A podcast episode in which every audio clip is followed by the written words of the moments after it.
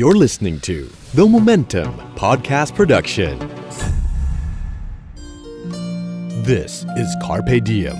Latin term for that sentiment is carpe diem. ฉกฉวยวันเวลากับวงธนง ชัยนรงค์สิงห์และสรกลอดุญญานนท์ Carpe diem. That seize the day. Seize the day.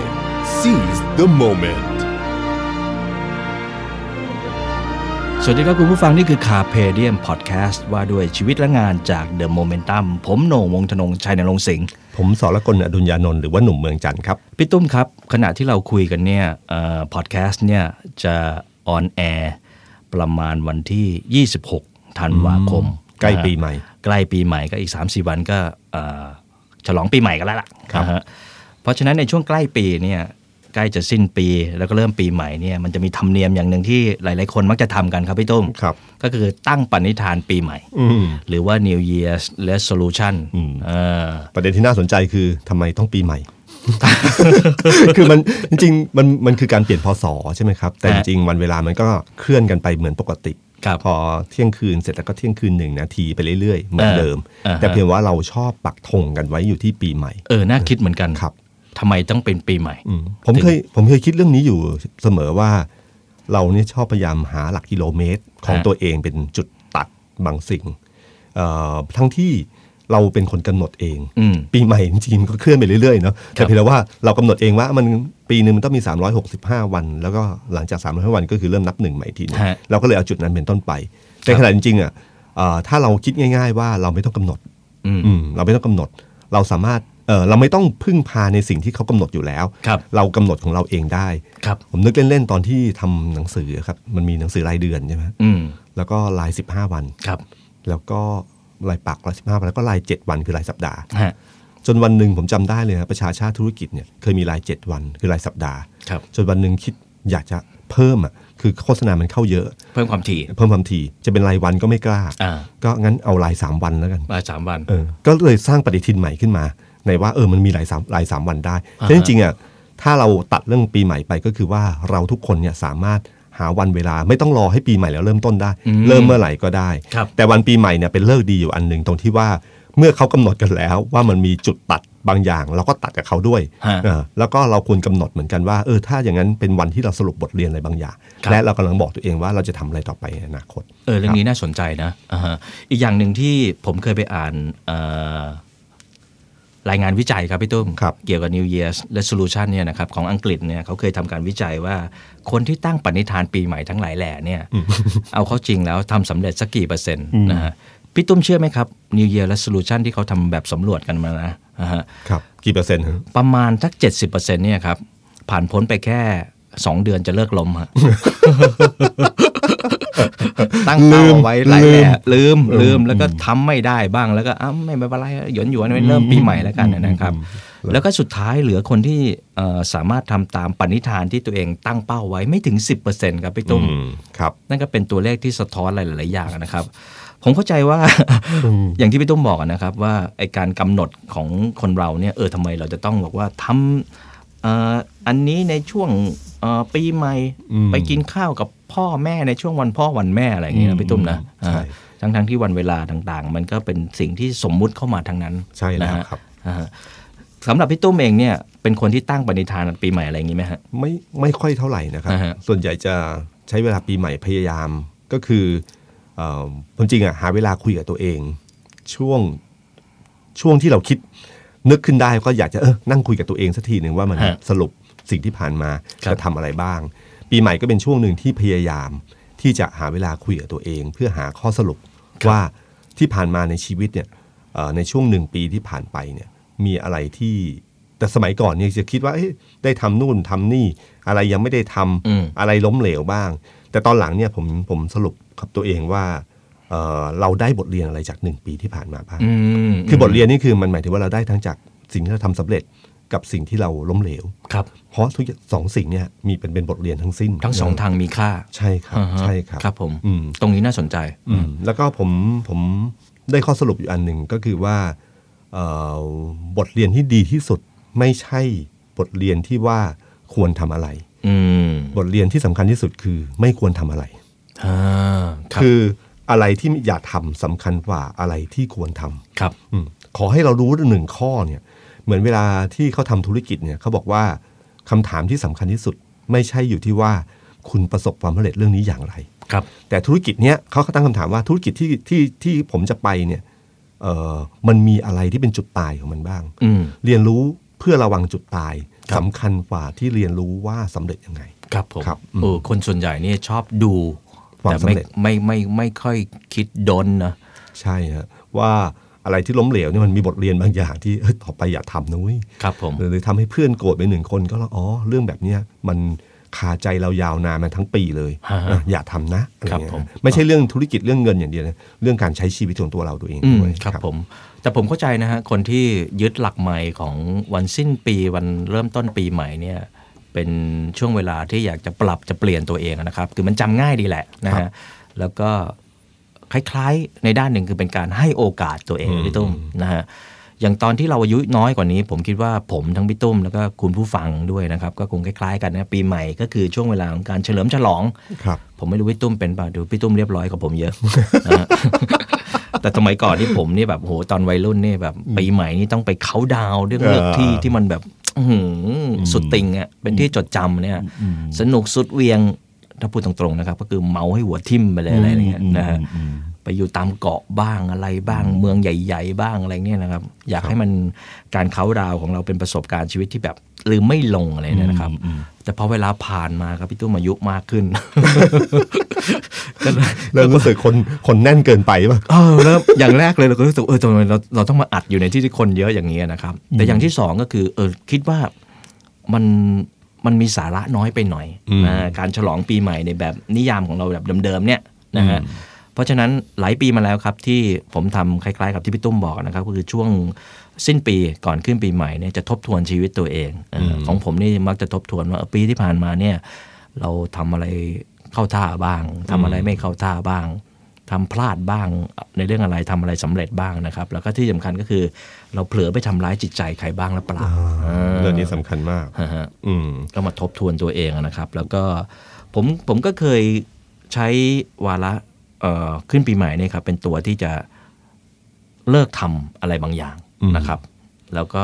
ริเริ่มทำอะไรบางอย่างด้วย อืม ไอการเลิกทำหลาย ๆ อย่างเนี่ยแน่นอนว่าเคยมีผลสำรวจเหมือนกันครับว่าคนส่วนใหญ่เนี่ยจะคิดทำ New Year Resolution อะไรบ้างนะครับ ครับ แน่นอนว่าอันดับต้น คือ ๆ ลดน้ำหนัก ใช่ไหม จะออกกำลังกาย จะออกกำลังกาย ครับ ควบคู่มากับลดน้ำหนักเนี่ยแหละ อ่า แล้วก็จะเลิกสูบบุหรี่เออบางคนก็อาจจะเลิกกินเหล้าอะไรเนี่ยนะฮะแต่ส่วนใหญ่ก็อย่างที่บอก นะครับ ทำได้ประมาณสอง สองเดื เดื อ อน นสองเดือนนะฮะ ผมว่าคนเราทั่วไปเนี่ยจะรู้อยู่ว่าอะไรควรทำไม่ควรทำอะไรที่ดีต่อตัวเราเอง และไม่ดีต่อตัวเราเอง ภาษาเขาเรียกดีชั่วรู้หมดแต่อดไม่ได้ เออ จริงนะ ใช่ไหมฮะ คือรู้อยู่กับใจรู้ว่าอะไรควรไม่ควร ครับ แต่คราวนี้ว่าอยู่ที่การเริ่มต้นว่าจะเริ่มต้นด้วยอะไร ใช่ไหมฮะครับ นะ ผมอ่าฮะ นี่ผมมีคำคมอันหนึ่งนะโหนงผม ครับพี่ เพิ่ง ตุ้ม เพิ่งเจอในหนังสือเอ่อสีจิ้นผิง อืม เอ่อประธานดีของจีน ฮะ เขาพูดว่าปราดคือคนสามัญที่ลงมือกระทำคนสามัญคือปราดที่ไม่ยอมลงมือทำโอ้ อืมนี่นี่ถึงกับนึกนิ่งอึ้งไปพักหนึ่งแล้วมาคิดตาม โอ้โห มันคม คม มาก คาย อะ มันคมคายคม คือ คาย คือทั้งหมดคือคนเหมือนกันอะ ฮะฮะ ความแตกต่างของมันอยู่เพียงแค่ว่าลงมือทำหรือไม่ลงมือทำแค่นั้นเอง ครับผม ครับ โอ้โห ดีชั่วรู้อยู่กับใจ ผมเชื่อเรื่องนี้มากเลยครับผม ครับ ผมเชื่อว่าถ้าคิดแล้วไม่ทำเนี่ย ที่สุดแล้วมันอาจจะมีค่าเท่ากับการไม่คิดเลยนะฮะ ใช่ครับ เพราะในชีวิตผมเจอคนเยอะมากครับพี่ตุ้มที่แบบอยากทำนู่นทำนี่อะแต่ถึงเวลาจริงก็ไม่เห็นทำนาทีเลยอะ ไม่ไม่คิดยังดีป่านะหนงเพราะ เออ ว่าไม่คิดมันไม่คาใจ ไม่ทรมานด้วย ไม่ทรมานไม่รู้สึกว่าเราเคยคิดมาก่อนนะแต่ถ้าสมมติว่าเราเคยคิดแล้วไม่ได้ลงมือทำ ครับ แล้วถ้ามีใครคนใดคนหนึ่งทำในสิ่งที่เราคิด โอ้โห แล้วประสบความสำเร็จอะโอ้โห เจ็บเจ็บ เจ็บทั้งชีวิต เจ็บฮะฮะ อย่างเช่น หนังสือพิมพ์แจกฟรีอย่างเงี้ยผมคิดมาก่อนอ่ะ อ่ะจริงป่ะฮะ จริง อะเดโบลตินเนี่ยนะฮะ ครับ เพิ่งรู้นะเนี่ย แล้วทำไมไม่ทำนะนะ เคยเคยคิดจะทำหนังสือพิมพ์ ฮะ ตอนนั้นช่วงฟุตบอลโลก ครับ ตอนนั้นยัง อินเทอร์เน็ตยังไม่มี อ่าฮะ แล้วคุณคิดดูแจก B2A เอ่อ โอ้โห BTS ตอนช่วงที่ผลบอลมันแข่งตอนเที่ยงคืน โอ้โห แล้วตอนเช้าหนังสือพิมพ์ตีพิมพ์ไม่ทัน อ่าฮะ อื้อหือ อืมฮึ มันน่าจะโดน คิดแล้วไม่ทำมีค่าเท่ากับไม่ ไม่คิ คิ ด ดอ่าฮะ แล้วมันเจ็บกว่า มันเจ็บกว่า กว่าตรงที่อเรบูริตินทำแล้ว สำเร็จ เรื่องนี้สำคัญนะครับคือคือเอ่อผมเป็นคนที่เออให้ค่ากับเรื่องนี้จริงๆนะก็คือไอ้วงจรของการความคิดอะนะครับ มันจะ ครับ ครบที่สุดเลย ถ้าคุณคิดแล้วก็ลงมือทำอะนะครับ แล้วก็ในในชีวิตที่ผ่านมา ผมก็มีประสบการณ์หลาย ๆ อย่างเลยที่เจอคนที่มีความฝันดีๆ เยอะนะครับพี่ตุ้ม แต่บางทีเขาขาดขาดความกล้าหาญ อืม ที่จะเริ่มต้นอะนะครับ ใช่ แล้วก็อีกเหตุผลหนึ่งที่เจอเยอะเลยนะครับ คือเขามักจะประเมินตัวเองต่ำเกินไป อืม แล้วก็ให้ค่าตัวเองน้อยไปนิดหนึ่ง อืม ส่วนใหญ่เลยเนี่ยชอบพูดเรื่องที่ว่าโหเรามันต้นทุนไม่พ อ ต้นทุนชีวิตเราไม่พอเราสู้คนนั้นคนนี้ไม่ได้ คนที่เขาทำได้ก็เพราะว่าเขามีต้นทุนพร้อมนะครับ อ่า ซึ่งเรื่องนี้เป็นเรื่องหนึ่งที่ผมไม่เชื่อเลยนะ ผมเห็นด้วย อ่าฮะ อืมผมจำได้ว่าผมเขียนหนังสือประวัติ ชีวิตคุณตันพัสกรนาที ครับเล่มนี้ ชีวิต ขายดีมากผมชอบ ชีวิต อ่าน นี้ไม่คมีรับ ทางตัน ด้วย อ่าฮะ เหตุผลนี้เลยครับ อ่าฮะ คือผมว่าชอบเจอเจออย่างที่โหน่งเจอครับ ว่าคนชอบพูดว่าต้นทุนตัวเองผมเนี่ยเรียนเขาเรียนเหนือเออเขาเรียนต่างประเทศมา อืมอืม เขารวยแบบผม อ่า เขานู่นเขานี่เต็มไปหมดเลย ครับ ผมก็เลยเอาเรื่องคุณตันเนี่ยพอผมจำได้ผมสัมภาษณ์คุณตันครั้งแรกผมอยากเขียนประวัติเขามาก เพราะผมรู้สึกว่านี่แหละ คือต้นแบบให้รู้เลยว่า คนคนคนหนึ่งที่จบแค่มศสามหรือมสี่ปัจจุบัน อ่าฮะ คนที่เริ่มต้นทำงานเงินเดือน 700 บาทถ้าผมยังผิดเป็นกรรมกรแบกของ ขายหนังสือพิมพ์ โอ้โห คนที่แบบรู้ที่คุณมีคุณเริ่มอ้างเลยแหละมันมีตัวอย่างที่มีลมหายใจอยู่ในช่วงชีวิตในพศเนี้ย ครับ ที่ประสบความสำเร็จได้ แล้วคุณตันเขาชอบบอกด้วยนะครับ ว่าเขาหน้าตาไม่ดีเขาไม่หล่อเขาไม่หล่อ รูปไม่หล่อพ่อไม่รวย แต่ตอนนี้ เขาถึงประสบความสำเร็จ ตอนนี้หล่อขึ้นเยอะเลย นะ ตั้งแต่รวยขึ้นเนี่ย ก็มีคนบอกอย่างเงี้ยฮะเหมือนกับ คนประสบความสำเร็จแล้วเวลาพูดอะไรก็คม เนี่ย หายใจยังคง อ่า นะฮะ ครับ เพราะฉะนั้นผมเชื่อเรื่องนี้มากๆครับ คุณผู้ฟังจดเอาไว้เลยก็ได้นะฮะต้นทุนอาจมีไม่เท่ากัน แต่การตามทันเกิดขึ้นได้ เราสามารถตามทันกันได้ ใช่ครับ อืมอืมอืมเพราะว่าต้นทุนเนี่ยมันมันจุดเริ่มต้นเราเลือกเกิดไม่ได้ ครับ แต่เราเลือกที่จะเป็นได้ ฮะฮะ ผมว่าตรงนี้สำคัญ ครับ คือคือถ้าเรามีความคิดว่าเราจะเป็นอะไรเนี่ย มันมีความมุ่งหมาย ต้นทุนไม่สำคัญสำคัญอยู่การเรียนรู้และก้าวไปข้างหน้ามากกว่า ครับผม และบางทีนะครับ การที่มีชีวิตที่ต้นทุนต่ำเนี่ยเป็นความได้เปรียบในอนาคต อืม เพราะว่าคุณเจอวิชาลำบากมา วิชาลำบาก ซึ่งวิชานี้เป็นวิชาที่เอ่อคนรวยเท่าไหร่ก็ไม่อยากลงเรียนนะ เขาไม่รู้จักด้วยนะ ไม่รู้จัก ว่ามีวิชานี้ แล้วก็ไม่มีใครอยากลงเรียน ถ้า ฮะ คุณเคยนอนห้องแอร์แล้วคุณคงไม่อยากจะนอนกระต๊อบ อืม เพราะว่ามันลำบากนะฮะ ฮะ แต่คนที่เคยลำบากมาแล้วก็ก็ไม่เคยรู้สึกว่าจะลำบากอะไรกับการนั่งรถเมย์มา ครับ เดินไปเอ่อกลับบ้านต้องช่วยพ่อแม่ทำงาน ฮะ กลับมาเสร็จแล้วฉันช่วยขายของเสาร์อาทิตย์ไม่มีวันหยุดเพราะต้องช่วยพ่อแม่อีก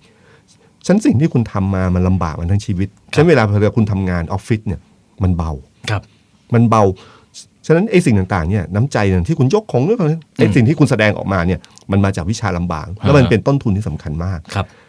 สิ่งหนึ่งที่คุณเคยเสียเสียเปรียบในอดีตเนี่ยคุณอาจเป็นได้เปรียบในวันนี้ก็ได้อยู่ที่คุณมองว่ามันเป็นยังไงนะตัวเอง อ่าฮะ ครับ เพราะฉะนั้นคนที่เคยผ่านความลำบากมาก่อนเนี่ย พอชีวิตสบายขึ้นนิดหนึ่งโอ้โหมันเหมือนสบายเยอะเลยนะครับพี่ตุ้ม ใช่ครับ แล้วก็ที่สำคัญอันหนึ่งก็คือว่า คนพวกเนี้ยเห็นค่าของโอกาสในชีวิต อืม คนที่รวยฐานะดีเอ่อสบายมาตลอดเนี่ยโอกาสที่เข้ามาในชีวิตของเขามีช้อยเลือกเยอะ ครับ เขาจะไม่กัดไม่ปล่อย อืม ผมจำได้ว่าผมเคยคุยกับอาจารย์สิงห์อินทรชูโต ครับผม อ่า อ่าฮะ นะฮะเขาเคยบอกผมว่า ตอนเนี้ยเวลาเขารับสมัครคนเนี่ยเขาชอบเด็กราชพัฒ อืม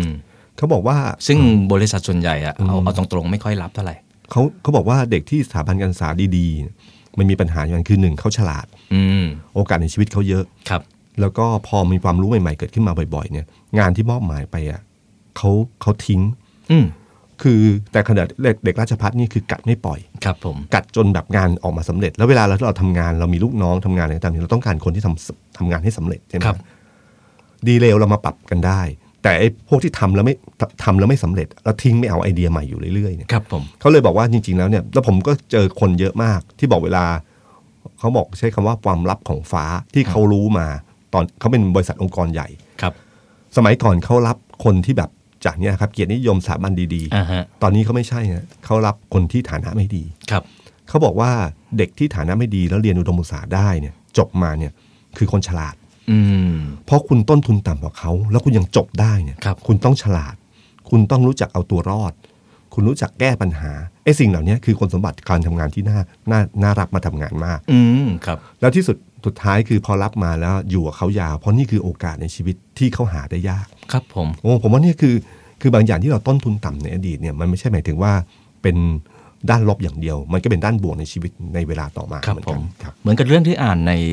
โมเมนตัมเลยครับ มีบ ค ท รับ ความหนึ่งที่พูดถึง Google นะครับ อืม Google เหมือนกันเลยครับ Google นี่คือองค์กรระดับโลกอะนะครับ เป็นองค์กรที่คนใฝ่ฝันที่อยากจะเข้าอะนะครับ คุยกับผู้บริหารเอ่อที่ดูแลในการคัดสรรพนักงานเอ่อเขาก็ให้สัมภาษณ์แบบนี้แหละครับพี่ตุ้มว่าระยะหลังเนี่ย Google จากที่เคยคัดแต่พวกหัวกะทิมาทำงานนะหลังๆ นี่เขาเริ่มเปลี่ยนไปแล้วฮะเขาจะให้โอกาสกับพวกที่เอ่อไม่ได้จบจากสถาบันดังๆเออแต่ว่ามีความเอ่อสนใจใคร่รู้มีความสามารถในเรื่องนั้นๆ เพราะว่าเขาเคยมีประสบการณ์ว่าคนที่จบจากสถาบันดีๆเอ่อเกรดดีๆ อะไรเงี้ยนะนะครับ มักจะรู้สึกว่าตัวเองเจ๋งละ อ่า อ่า นึกถึงแจ็คหมาที่เคยพูดว่า ใช่เลย ประเมินตัวเองสูงเกินไป ใช่ใช่ใช่เพราะฉะนั้นคนแบบนี้ก็มีแนวโน้มที่จะไม่พยายามเรียนรู้อะไรใหม่ โอ้ประเด็นนี้สำคัญนะครับเพ ใช่คราะรับ ว่ายิ่งถ้าคุณเชื่อว่าคุณเก่งคุณเจ๋ง ฮะ เนี่ยนะฮะ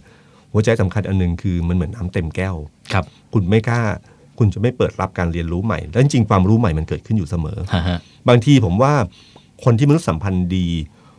เอ่อคนที่ทัศนคติดีเนี่ยมีคุณค่ามากกว่า เพราะว่าเขาจะต้องงานทำงานเป็นทีมเนี่ยมันต้องปฏิสัมพันธ์กับคนเยอะ ครับ งั้นถ้าคนทัศนคติดี คนที่มีมนุษยสัมพันธ์ดีเนี่ยมันจะทำให้คนอยากเข้ามาร่วมงานเยอะ ครับ ๆนะครับไอ้สิ่งเหล่านี้มันจะทำให้งานประสบความสำเร็จได้ดีกว่า ครับ ที่คน ผม เก่งคนเดียว ครับผม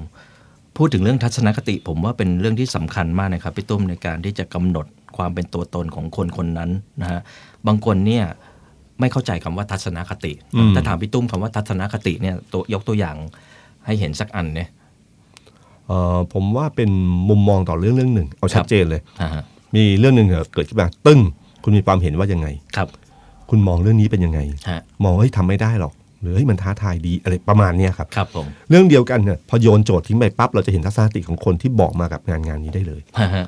เช่นเดียวกับว่า พอเจอคนคนหนึ่ง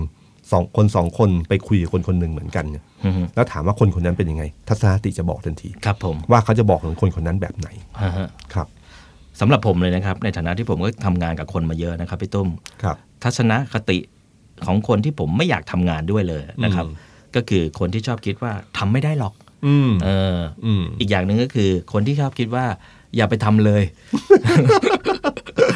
ทั้งทั้งๆที่ที่ยังไม่เคยทำเลยนะครับนะฮะนั่นคือคนที่พอมีทัศนคติอย่างนี้มันก็จบเลยเออมันไม่สามารถที่จะต่อยอดไปทำอะไรเอ่อที่มันเอ่อสร้างสรรค์ริเริ่มได้นะครับ แต่ที่ผมคนที่ผมไม่ชอบที่สุดคือคนที่ดูถูกคน อืมอืม คือถ้าเราพูดปั๊บถ้าคนนี้ดูถูกคนอื่นตลอดเวลาเนี่ย ครับ ผมรู้เลยว่าคนนี้ทำงานกับคนอื่นยาก ครับ อ่าแล้วผมไม่รู้ว่าผมผมเดินไปแล้วผมจะโดนดูถูกหรือเปล่า มันอาจจะแอบดูถูกเราอยู่ในใจก็ได้นะ ระหว่างที่เราพูดอะนะ ผ ครั ม บ เห็นด้วยครับ เพราะว่าคนที่ดูถูกคนเนี่ย มันสะท้อนออกมามันพูดตรงๆ มันไม่น่ารักอะ่ะ ใช่ครับ มันมันคุยแล้วมันไม่ไม่หนุกอะนะพี่ตุ้มนะ อืม เออคนที่หมิ่นแคลนคน ด่าคนตลอดเวลา ด่คนตลอดเวลาเนี่ยนะครับ ครับ เออฮะคนประเภทหนึ่งที่ที่ผมชอบนะ ก็คือคนที่เออคิดว่ามีโอกาสอยู่เสมอครับพี่ตุ้ม ครับ อ่าฮะโอกาสเนี่ยสำหรับผมเนี่ยนะครับ ผมเคยพูดคำว่า เกี่ยวกับเรื่องโอกาสไปครั้งหนึ่งนะครับ โอกาสสำหรับผมเนี่ยมันคล้ายๆอากาศอยู่เหมือนกัน อืม นะมันเปรียบเสมือนเรานั่งอยู่ในห้องห้องหนึ่งอะนะคุณผู้ฟังนะครับแล้วห้องเนี่ยมันปิดหมดเลย ไม่ว่าจะเป็นประตูหน้าต่างนะปิดหมดเลยนะครับ ถ้าเราอยากได้อากาศข้างนอกอะนะครับ สิ่งที่เราควรทำก็คือเดินไปเปิดหน้าต่าง อืม เปิดไปทีละบานทีละบานบานนี้เปิดไม่ได้ก็ไปเปิดอีกบานหนึ่งบานนี้ มันอาจจะติดอยู่ก็ไปเปิดอีกบานหนึ่งมันต้องมีสักบานหนึ่งที่เปิดออกนะครับ อืม แต่ถ้าสุดท้ายแล้วมันไม่มีหน้าต่างบานไหนที่เปิดได้เลย ผมแนะนำให้กระโดดถีบประตูครับ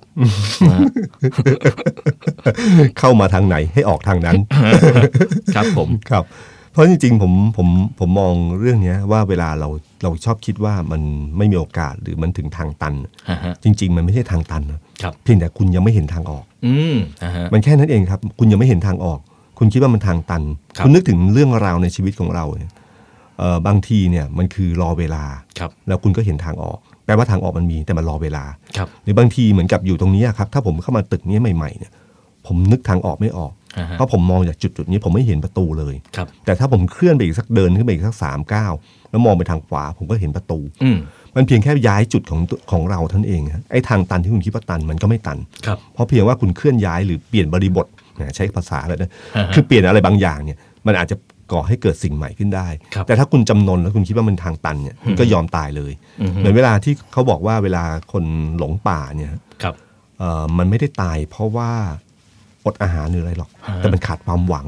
อื ไม่เชื่อว่า ฮะ เราสามารถรอดได้ ครับ ไม่สามารถไม่เชื่อได้ว่าเราสามารถที่จะรอดจากที่นี่ได้ แค่นั้นเองนะครับ ครับ พอทุกพอพอคุณรู้สึกว่าเอ้ยไม่รอดหรอกแย่แน่เลย แล้วคุณก็แย่ไปเลย ครับ ครับผม ผมคิดว่าเปรียบเสมือนเราเดินอยู่ในเขาวงกฏอะนะครับ ครับ คือถ้าเดินเราเป็นคนเดินเนี่ยแน่นอนว่าโอ้โหมันหาทางออกยากอะนะครับ ครั พี่ บ ตุ้ม แต่ถ้าเราลองเปลี่ยนมุมมองมามองแบบ bird eye view อืม มองด้านบนลงมา เราจะเห็น ออ ทาง เราจะเห็นทางมากขึ้นอะนะครับ เพราะฉะนั้นมันก็เป็นเอ่อหน้าที่ของเรานะครับที่อย่ายอมจำนน แล้วก็ ใช่ พยายามมองหาทางออกอยู่เสมอนะครับ ถ้าไม่มีทางออกก็ให้ออกที่ทางเข้าใช่ไหมครับพี่ตุ้ม นะฮะ หรือหรือจริง ๆ บางทีเอ่อบางทีนะครับ เวลาถ้าเราเรามองไม่เห็นทางออกเนี่ย เราชอบเบิร์ดไอวิวก็ก็คือทางหนึ่งนะค ครั รับบ ที่ที่เรามองเห็นกับอย่างที่สองคือให้เคลื่อนตัวออกจากปัญหา อืม คือผมชอบชอบชอบเห็นคนที่เวลาคิดเรื่องปัญหาเรื่องใดเนี่ย ทุกคนอยู่ในจุดเดิมของตัวเอง ครับ เราคิดจากมุมของตัวเองว่าไม่ได้หรอกเพราะว่าอย่างนี้ไม่ได้เพราะหรอกแต่ลองคุณถอยมาจากปัญหา คิดว่านอกจากกลุ่มของเราที่ทำงาน มีกลุ่มอื่นอยู่3ามสี่กลุ่ม อืม แล้วมองเข้าไปทีหนึ่งปัญหาจะเปลี่ยน ครับผม เวลาการแก้ปัญหามันหมายถึงว่าที่ผ่านมาเราจำอยู่ในกองของปัญหา เพราะเราคิดภายในในภายในงานของเราเอง ฮะ แต่พอคุณถอยมานิดนึงอ๋อบอกหัวหน้าก็ได้นะ ติดต่อกับฝ่ายนี้ก็ได้นะ แก้ฝ่ายนี้ก็ได้ ครับ มันจะช่วยแก้ปัญหาได้ คือถอยมาจากปัญหาบ้าง ครับผมผมเห็นด้วยที่พี่ตุ้มพูดมาเลยครับสำหรับผมนะปัญหานี่นะเปรียบไปมันเหมือนกับเอ่อมันมีอะไรใหญ่ ๆดำๆนะครับ มาปรากฏตัวตรงหน้าเราเนี่ยปั้งหนึ่งตั้งอยู่นะครับพี่ตุ้ ครั ม บ คนส่วนใหญ่เวลาเจออะไรอย่างเงี้ยมักจะตกใจ เสียขวัญ ขวัญหนีดีฟออะไรเนี่ยครับแล้วก็ไม่น้อยก็คงแบบพยายามวิ่งไปหาให้คนมาช่วยนะครับ แต่อย่างที่พี่ตุ้มพูดเลยนะครับ ทุกปัญหาเนี่ยถ้าเรามีเวลาในการพินิจพิจารณามันดีๆ ครับ ถอยห่างออกมาจากมันบ้างนะ ไม่ใช่ถอยหนีนะ ครับ แต่ทิ้งระยะจากมันบ้างนะครับ ค่อยๆ ถอยมาถอยมาถอยมา แล้วก็มองไปที่ปัญหานั้น เชื่อไหมครับ พอเรามาถึงระยะหนึ่งที่มันห่างกำลังดีเนี่ยไอ้ปัญหาที่ว่าใหญ่ๆโตๆดำๆน่ากลัวเนี่ย มันจะเล็กลง อืม บางทีมันตัวเล็กกว่าเราด้วยซ้ำอะนะครับ แล้วก็ในเวลานั้นอ่ะเราก็จะเห็นรูปร่างหน้าตามันชัดเจนแล้วล่ะ อืม เออว่ามันประกอบด้วยอะไรบ้าง จากนั้นเราก็ใช้สติปัญญาในการค่อยๆ ลงมือแก้ไขมันไปนะครับสำหรับผมเนี่ยเอ่อในชีวิตผมเนี่ยเจอปัญหามาเยอะครับพี่ตุ้ม ครับ ทั้งชีวิตและงานเลยแหละ ไม่ได้ราบเรื่นทุกคนมีปัญหาชีวิต ใช่ นี้ไหม ครับ พี่ตุ้มนะฮะแต่สำหรับผมนะครับ เวลามีปัญหาอะไร แล้วเราสามารถลงมือแก้ไขจัดการให้มันลุล่วงไปได้ ครับ อย่างหนึ่งผมจะรู้สึกสบายใจนะ อืม แต่อีกอย่างหนึ่งที่เพิ่มขึ้นมาเลยก็คือ เราจะรู้สึกนับถือตัวเองมากขึ้น อ่า เออ จริงจริงฮะ อ่าฮะ เรื่องนี้สำคัญนะครับ เพราะว่ามันมันเหมือนกับเอ้ยเรามั่นใจมากขึ้นว่าเราเคยแก้ได้ อือฮึ เอ่อคนที่ทำงานบ่อยๆทำหน้างานบ่อยๆ แล้วแก้ปัญหาได้บ่อยๆเนี่ยเขาจะไม่ค่อยกลัว ครับ กับสิ่งใหม่ที่เข้ามา เพราะเขา อ่าฮะ มีความมั่นใจว่าเดี๋ยวเขาแก้ปัญหาได้ ครับ บางทีผมนึกถึงคำพูดอันหนึงที่ผมชอบมากเป็นคติของพลเอกชาติชายชุนวัน ครับ อดีต อดีต นายก นายกรัฐม รั นต ฐ รี มนตรีผู้ล่วงลับนะฮะ เขาเคยพูดไว้คำหนึ่งบอกว่าปัญหาในโลกนี้มีอยู่แค่สองอย่าง ครับ คือปัญหาที่แก้ได้ กับปัญหาที่แก้ไม่ได้ เออ จริงด้วยป่ะ เนอะคือคือยิ่งถ้าคุณเอาเอาความเป็นนัชชาติ หรือพลเอกชาติชายที่ ฮะฮะ ที่ถ้าถ้าบางคนรู้จักที่เป็นมนุษย์สุขนิยมเข้าไปจับเนี่ย ครับ ใช่แกเลยครับ ใช่ท่านเลยครับ อืมอืมอืม เอ่อปัญหามีสองอย่างคือแก้ได้กับแก้ไม่ได้ ครับ ให้เลือกปัญหาที่แก้ได้ก่อน อ่า คือถ้าเราสรุปแยกกองสองกอง เห็นว่าปัญหานี้แก้ไม่ได้ ครับ คิดไปเท่าไหร่ก็เสียเวลา ฮะฮะ ไปเริ่มต้นที่ปัญหาที่แก้ได้ก่อนบางทีปัญหาที่แก้ได้พอคุณแก้ไปหนึ่งสองสามสี่ ครับ เอ๊ะมันจะนำไปสู่ปัญหาที่แก้ไม่ได้ว่ามันเริ่มแก้ได้แล้วนะ ฮะฮะ ครับแล้วก็บางทีเอ่อวิธีการแก้ปัญหาเนี่ยอันนี้ผมได้มาจากพลเอกสุนทรคงสมพงศ์ อ่าบิ๊กจอร์ด บิ๊กจอร์ด นะ นะ ฮะ ฮะอดีตผู้บัญชาการทหารสูงสุดนะฮะแล้วก็เป็นรสชใช่ไหม ผมจำไม่ได้แล้วจำได้ว่าเสื้อครับ นะเสื้อขับ บ้าง นะครับ ท่านพูดเคยพูดอันหนึงมีปัญหาอะไรไม่รู้จำไม่ได้แล้ว ผมบอกว่าเวลาน้ำเชี่ยวเนี่ยเราต้องเวลาน้ำไหลแรงเนี่ย อ่าฮะ บางทีเราต้องหยุดเรือนิ่ง อืม ๆ เพื่อให้ดูว่าเรือลำอื่นมันเคลื่อนยังไง ครับผม คือถ้าเราไม่นิ่งคือถ้าเราเคลื่อนไปกับเรือเนี่ย เราไม่รู้ว่าอันไหนวิ่งสวนทางกับเรา อ่าฮะ อันไหนวิ่งช้าวิ่งเร็ว อือฮะ นะฮะแต่ถ้าเราหยุดนิ่งๆปั๊บเราจะรู้เลยเขาเคลื่อนมายังไง อ๋อบ างทีการแก้ปัญหาก็คืออย่างนี้นะคือว่าพอปัญหามันเยอะปั๊บตัวเราต้องนิ่งก่อน ฮะฮะ พอเรานิ่งออกปั๊บเราจะเห็นปัญหาแต่ละปัญหาแยกแยะ แล้วเรา เออ จะแก้ไขมันได้ อ่าอ่าฮะ และบางทีจุดในการมองปัญหามันก็อาจจะเหมือนกับเหมือนกับตอนเวลาไฟไหม้มั้งครับตอนอะไรมันมองไม่เห็น อ่าฮะ แต่ถ้าคุณคลานบางทีคุณอาจจะเห็นนะ อืม อืม ครับ อันทีอาจต้องติดดินต้องอะไรพวกนี้บ้าง ครับ เปลี่ยนมุมพวกเนี้ยนิดเดียวมันอาจจะปัญหามันจะเหมือนอันเดิมนะแต่มันจะไม่เหมือนเดิม นะฮะ ครับ ฟังพี่ตุ้มพูดมาแล้วผมนึกถึงคำคมของดารานักแสดงรุ่นใหญ่ของฮอลลีวูดคนหนึ่งนะครับโรเบิร์ตดูวอลเนี่ย ครับ ผมเคยอ่านสัมภาษณ์เขาในเอสควายคอลัมน์ What I Have Learned เนี่ยโรเบิร์ตดูวอลบอกว่าเอ่อเวลาเต้นแทงโก้เร็วๆเนี่ย อืม เราต้องคิดให้ช้าเข้าไว้ อ่า อ่าน่าคิดนะน่าคิดนะ อืมอืม อ่า อื ฮะ มเป็นแทงโก้เร็วๆใช่ไหมฮะ เราต้องคิดให้ช้าเข้าไว้นะครับอ่าฮะ อืมอืม อีกคนหนึ่งที่ผมชอบโรเบิร์ตเหมือนกัน ครับ รุ่นใหญ่โรเบิร์ตดอนิโล อ่าฮะ อ่าคนนี้พี่ตุ้มชอบไหม ครับชอบ ชอบนะโรเบิร์ตเดอนิโลเนี่ยที่บอกว่าอยากต่อยหน้าโดนัลด์ทรัมป์เนี่ย ครับ โรเบิร์ตเดอนิโลครับเคยพูดเอาไว้ว่า คนเราอ่ะรู้รู้หมดแหละว่าอะไรดีอะไรชั่วนะครับ แต่ผมจะไม่อ่านหนังสือทุกเล่มที่ผมอยากอ่านหรอก อืม อืม คืออะไรครับพี่ตุ้ม คือคือรู้ว่าอะไรดีอะไรชั่ว เออเออ แต่เราก็เลือกใช้ ใช่ เลือกทำบางอย่าง ใช่ใช่ใช่ ไม่ทำบางอย่าง เราไม่สามารถทำทุกสิ่งทุกอย่างได้ อ่าฮะ อ่า อ่าฮะ ครับ อ่าฮะ แต่เรารู้อืม ครับผมอ่าฮะ ตัดสรู้แล้วว่าอะไรใช่ไม่ใช่ ครับผม เพียงแต่เราไม่ทำ อ่าฮะพี่ตุ้มครับ ค ใน รับ ปีที่ผ่านมาเนี่ยมีเรื่องเล็ก ๆ เรื่องหนึ่งที่ที่ผมรู้สึกประทับใจมากนะครับ แล้วก็มันอาจจะให้ความคิดอะไรบางอย่างกับคุณผู้ฟังอะนะครับ มันเกิดขึ้นในเกตเหตุการณ์การแข่งขันกีฬาพาราลิมปิกเกมส์ที่ริโอเดจาเนโรเนี่ยเอ่อคือพอมีแข่งโอลิมปิกเสร็จใช่ไหมครับเขาก็จะมีกีฬาคนพิการพาราลิมปิกอะนะครับ แล้วก็เอ่อ ในการแข่งขันวิ่งคนพิการชาย 1,500 เมตรเนี่ยมีเหตุการณ์หนึ่งที่น่าสนใจครับพี่ตุ้ม ครับ นะฮะคนที่เข้าเส้นชัยได้เหรียญทองเนี่ยก็คืออับเดลลาติฟบากาจากแอลจีเรียนะครับเหรียญเงินก็เอ่อเป็นนักวิ่งจากเอธิโอเปีย ครับ เหรียญทองแดงเป็นนักวิ่งจากเคนยาและที่สี่เนี่ยเป็นนักวิ่งจากแอลจีเรีย อืม ฟังดูก็ ธรรม เป็น ดา เรื่องปกติธรรมดาใช่ไหมครับพี่ตุ้มครับ แต่สิ่งที่น่าทึ่งมาก ๆ ก็คือทั้ง 4 คนที่ว่าเนี่ยทำเวลาชนะนักวิ่งอเมริกันที่ได้เหรียญทอง จากการแข่งขันวิ่ง 1,500 เมตร ในกีฬาโอลิมปิก เฮ้ยหมายถึงหมายถึงโอลิมปิก โอลิมปิกคนปกติ จริง เลย ๆตัว ค ค รั น บ ปกติธรรมดาเนี่ยนะ นะฮะ เขาวิ่งชนะ เขาวิ่งชนะครับทั้ง 4 คนเวลาดีกว่าทุกคน เฮ้ยเฮ้ยเรื่องนี้ผมไม่รู้มาก่อนเลย เออสำหรับผมผมว่าเรื่องนี้น่าประทับใจมากนะครับ หมายถึงว่าคนที่เขาคุณคิดว่าเขาพิการเนี่ย อ่าฮะ เออบกพร่องต่างๆ เนี่ย ครับ สามารถเอาชนะคนที่มีความครบถ้วนสามมิสามเออ ทุกอย่างได้ ใช่ใช่ใช่ใช่ใช่ผมว่าเรื่องนี้เป็นแรงบันดาลใจที่ดีมาก ๆ นะครับ คือคนจำนวนมากเนี่ยมีแนวโน้มที่จะเอ่อประเมินตัวเองต่ำแล้วก็ชอบบ่นนุ่นบ่นนี่น้อยใจในโชคชะตา นึกถึงที่หนงพูดเมื่อกี้อะครับ ว่า อ่าฮะ คนชอบพูดว่าเราต้นทุนต่ำ ต้นทุนต่ำ นี่คือสิ่งเดียวกันเลย ใช่ครับ ไหมครับ อ่าฮะ คือจริงๆ ต้นทุนต่ำไม่สำคัญเลย ครับ ถ้าคุณมีความพยายาม ฮะฮะ โอ้โหชนะเหรอ ครับผม โอเค ผมว่าเรื่องนี้ เฮ้ยเรื่องนี้มหัศจรรย์มาก เรื่องนี้เรื่องนี้น่าจะเป็นแรงบันดาลใจส่งท้ายให้กับคุณผู้ฟังคาเ p เดียมนะครับจาก Momentum Podcast นะครับว่าชีวิตคนเราเนี่ยมันมี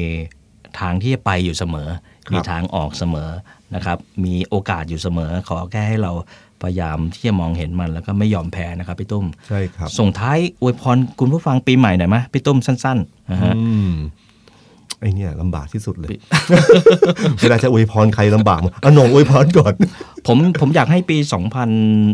2017 นะครับ เป็นปีที่คุณผู้ฟังได้ได้เริ่มต้นทำทำอะไรที่มันเป็นความฝันลึกๆ อยู่ข้างใน ที่คิดไว้นานแล้วล่ะว่าอยากจะทำสักที แต่ว่าก็ไม่ได้ทำด้วยอะไรก็แล้วแต่นะครับเอ่อผมเคยคุยกับคนจำนวนมากครับพี่ตุ้มที่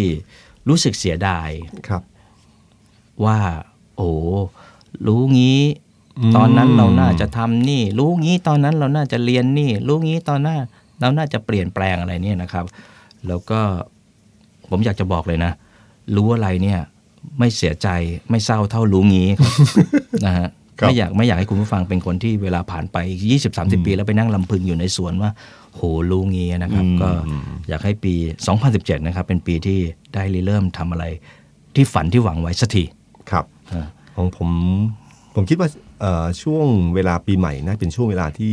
หาเวลาคุยกับตัวเองสักนิดหนึ่งนะครับ แล้วก็สรุปบทเรียนว่าช่วงที่ผ่านมามีอะไรที่อยากทำและอะไรที่ควรทำแล้วก็ที่สำคัญคืออะไรที่อยากทำสำคัญกว่าที่อะไรที่ควรทำและทุกครั้งในชีวิตถ้า